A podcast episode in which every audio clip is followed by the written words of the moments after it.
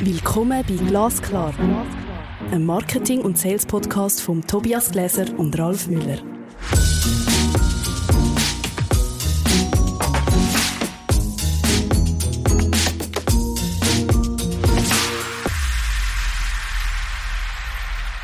Hallo Ralf. Hallo Tobias. Heute haben wir wieder ein spannendes Thema für geholt. Ja, Marketing und Sales Leadership, worauf es dabei ankommt. Genau, auf was kommt es denn im Bereich Marketing und Sales Leadership überhaupt an? Aber wieder mal machen wir einen Schritt doch zuerst zurück. Was ist denn überhaupt Leadership? Das ist doch auch so ein Begriff, wo man einander unter, um, um die Ohren herumhauen, aber niemand wirklich weiss oder äh, keine, äh, keine Begriffsdefinition im Sack hat. Führung übernehmen bedeutet ja ähm, in gewisser Weise eine Kompetenz besitzen, die die anderen so nicht teilen. Mhm. Also in Führung gehen oder irgendwann auch eine Verantwortung übernehmen und ich glaube, es gibt verschiedene Dimensionen von Leadership. Also ich glaube, es gibt eine Form von Führung im Teamkontext, im Unternehmenskontext, wahrscheinlich auch in einem inhaltlichen und organisatorischen Kontext.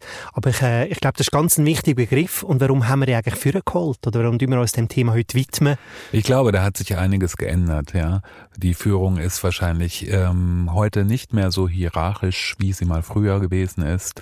Vorbild sein hat wahrscheinlich eine größere Funktion Funktion als Gehorsam leisten, um jetzt mal in die ganz alte Kiste zu greifen.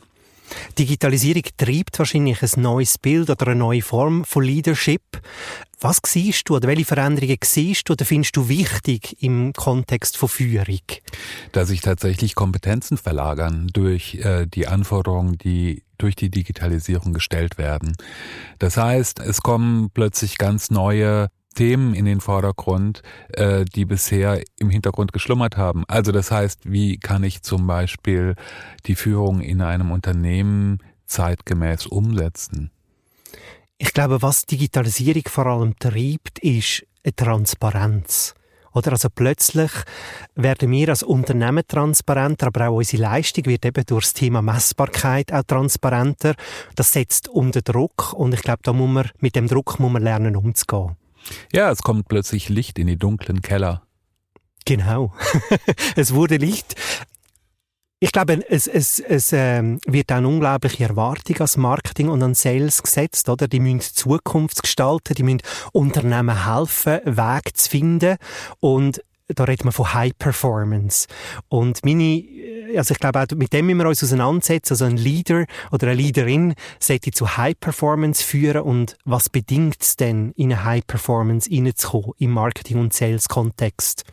Ich denke mal, es geht einfach um, es geht um, es ist wie beim Spitzensport oder? Es geht um Vertrauen, es geht um Wertschätzung, es geht um Dankbarkeit, aber es geht auch darum, dass man gut trainiert ist und dass man in seiner Disziplin mitspielen kann. Ich glaube auch, ein dauerhaftes Training in der Fachdisziplin ist ganz wichtig. Ich merke aber auch einen gewissen Druck, einen gewissen Druck von extern spornt auch zu Höchstleistungen an. Und ich glaube aber auch eine gewisse Risikofähigkeit oder Risikobereitschaft, verlustbare Risiken einzugehen oder einen riskierbaren Verlust können anzugehen.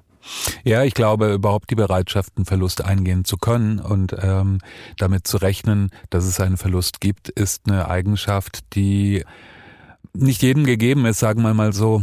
Und ich glaube aber, was wichtig ist, Führung bedeutet ja letztendlich sowas wie Dinge möglich, möglich machen, handlungsfähig werden. Genau. Also irgendwann von einer Idee, von einer Vision, eine Strategie abzuleiten und dann in, Tat, in Taten umsetzen. Genau. Ich habe ein äh, ganz spannendes Modell entdeckt, wo irgendwie so ein bisschen Struktur in Führung hineingibt. Also wie eben das Wort Führung, Leadership ist so komplex und ähm, da redet man von den vier R. Das ist spannend.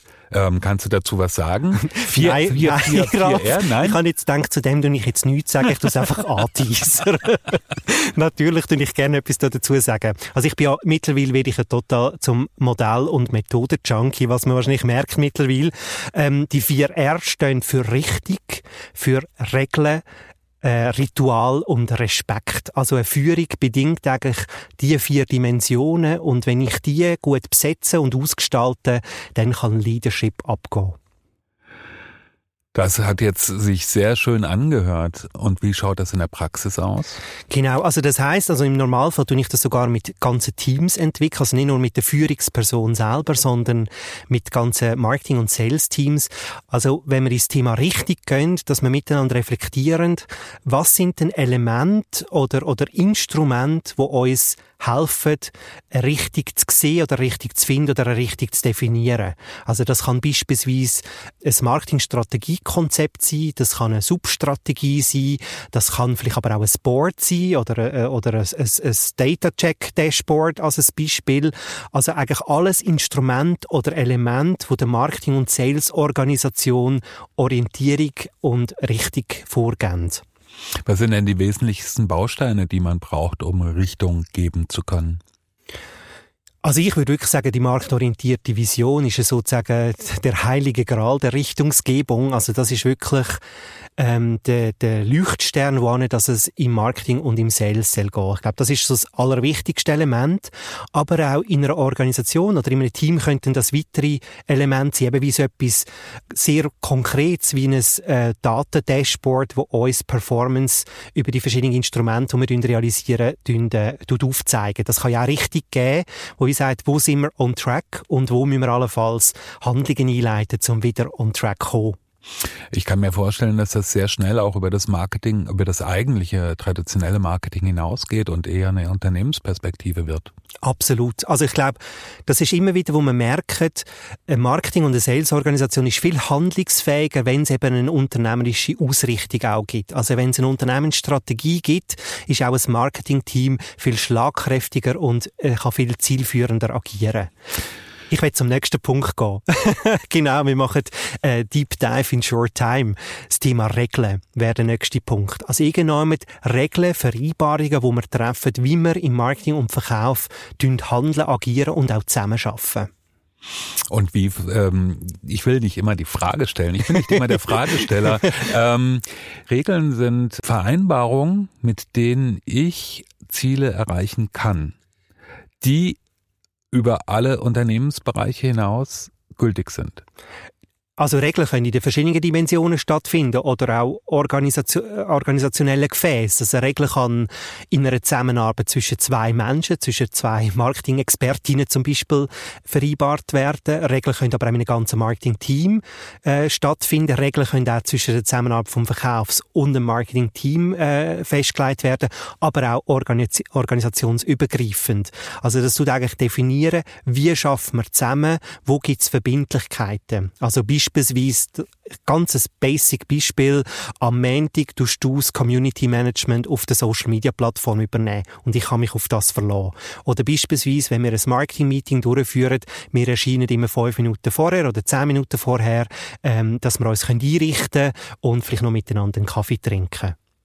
Also Regeln können in verschiedenen Dimensionen stattfinden und ich finde das ganz gut, wenn die auch mal schriftlich festgelegt werden, weil plötzlich merkt man, was für den einen oder für die, für die andere ein Regeln ist, also wirklich eine fixe Vereinbarung ist vielleicht für jemand anders fakultativ und Regeln sind nicht fakultativ, sondern eben Verbindlichkeiten. Wir kommen zum nächsten Punkt, zum dritten R, der Ritual. Das, die gefallen dir wahrscheinlich, das Ritual. Warum gerade mir? ja, weil das etwas Schönes ist, einem zusammenarbeiten. Also wir brauchen das Menschen Ritual oder?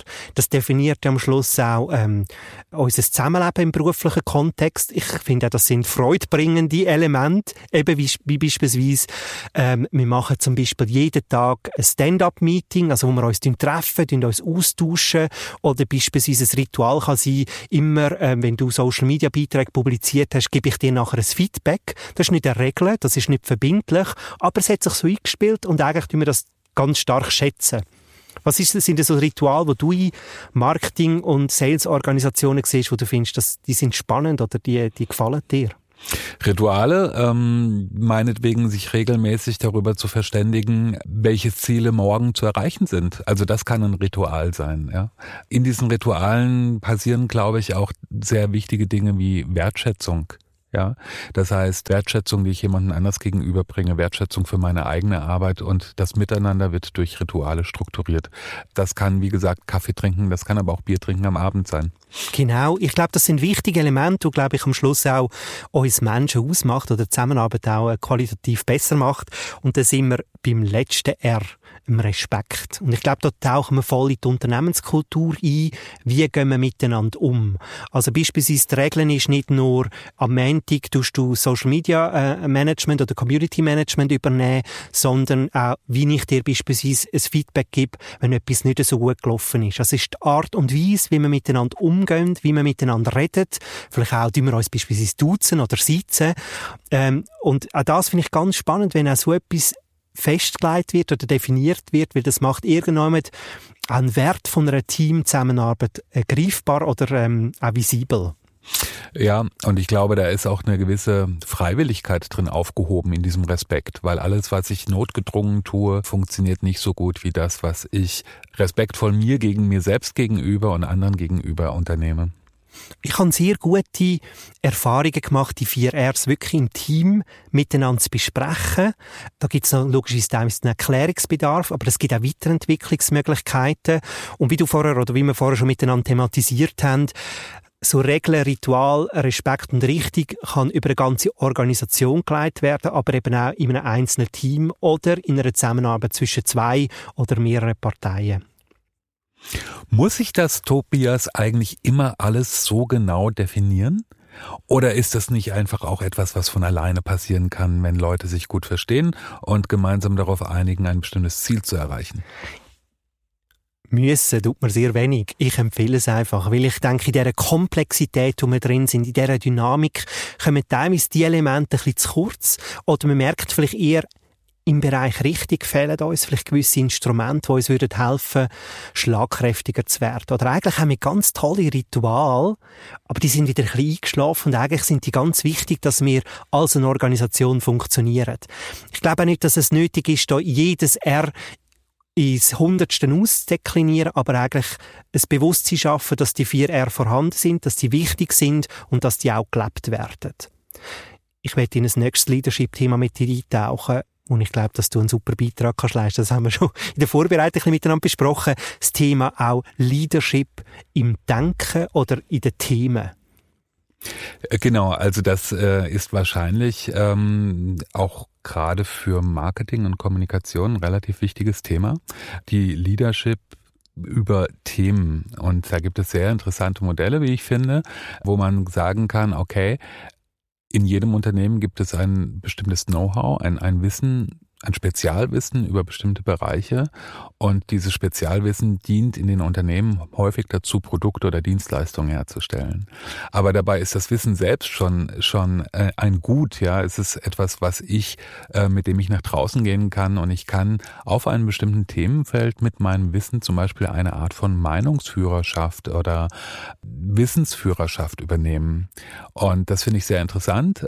Das kann man in der Praxis auch relativ einfach umsetzen und führt zu einer ganz neuen Dimension von Führung, die in der Kommunikation lesbar wird. Also das heißt, wir tun eigentlich Vorreiterwissen und Vorreiterkompetenzen inhaltlich aufbereiten und als ein Marketinginstrument einsetzen und so eigentlich einen Markt, wo wir drin tätig sind, führend prägen. Genau, man kann die sogenannten Sort Leader dann bestimmen und sind natürlich Menschen, die das freiwillig tun, äh, die ihr Wissen dann einfach teilen, entweder in einem bestimmten Fachpublikum oder auch ähm, einem breiten Publikum gegenüber. Und da steht das Wissen im Vordergrund und eben nicht das, was man verkaufen will oder die Produkte, die man eigentlich loswerden will, was ein ganz anderer Ansatz ist und was eigentlich auch ganz neue Möglichkeiten bietet. Was ist so eine gute Vorgehensweise, in eine Meinungsführerschaft reinzugehen und das eben auch im Marketing sozusagen ähm, einzusetzen? Also das äh, Wesentlichste ist, die richtigen Personen zu finden, ja. Und ähm, das kann ich, glaube ich, auch nicht einfach so erlernen, sondern da sind bestimmte natürliche Begabungen vorhanden, Leute mitzureißen, Leute begeistern zu können, die Muße zu haben, in bestimmte Details einzutauchen und diese auch zu erklären. Ich glaube, das ist in äh, hochtechnologischen Bereichen äh, sehr sinnvoll, so, so vorzugehen. Ich würde gerne mal kurz einen Schritt zurück machen, allgemein zum Thema Leadership oder so ein bisschen abschliessend von deren Episode. Ich glaube, es gibt verschiedene Formen von Führung, von Leadership. Dort ist es wahrscheinlich auch wichtig, die geeignete Form zu finden, wo sowohl für, für die Organisation wie fürs Team wie auch die Person äh, in Frage kommt oder relevant ist. Was findest du oder was, was wollen wir äh, so, so ein zusammenfassend mit auf den Weg geben im Thema Leadership und auf was es ankommt?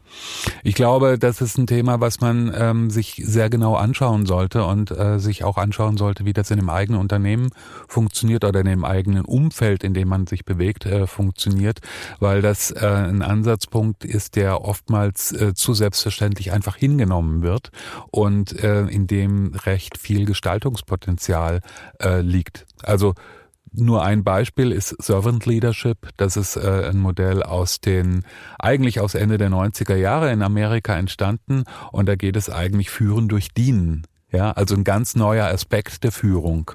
Also das heißt eigentlich, nicht einfach in Führung gehen und schauen, wie dann das Team mitkommt, sondern das Team aktiv befähigen, befähigen schlagkräftig, wirkungsvoll äh, äh, zu werden und, und äh, ja, handlungsfähig zu werden, oder in ja. dem Sinn. Führung richtet sich da ganz, ganz konsequent an den Interessen der Geführten aus.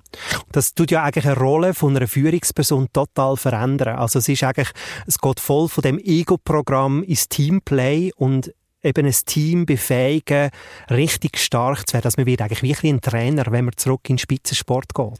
Das ist absolut richtig. Und der Trainer ist auch niemand, der vor der Mannschaft steht, sondern mit der Mannschaft sich entwickelt. Ich glaube, Grundvoraussetzung in so ein Modell oder in so eine Form zu gehen, ist auch Empathie. Oder als irgendjemand auch ein gutes Gespür, ein Verständnis für das Team und Teammitglieder zu haben. Auch zu sehen, wo sind Potenzial, wer gehört in welche Position am besten, um das volle Potenzial ausschöpfen und welche Kompetenzentwicklungen sind nötig, um wirklich aus dem Vollen können schöpfen. Da können wirkliche Schätze gehoben werden im eigenen Unternehmen mit Menschen, mit denen man schon lange unterwegs ist, die dann plötzlich mit neuen Perspektiven kommen, immer wieder erlebt. Ralf, die nächste Episode ist schon die Episode 8. so schnell geht's. Und wir werden uns damit befassen, warum Social Media ein geschenkter Einstieg ins digitale Marketing ist.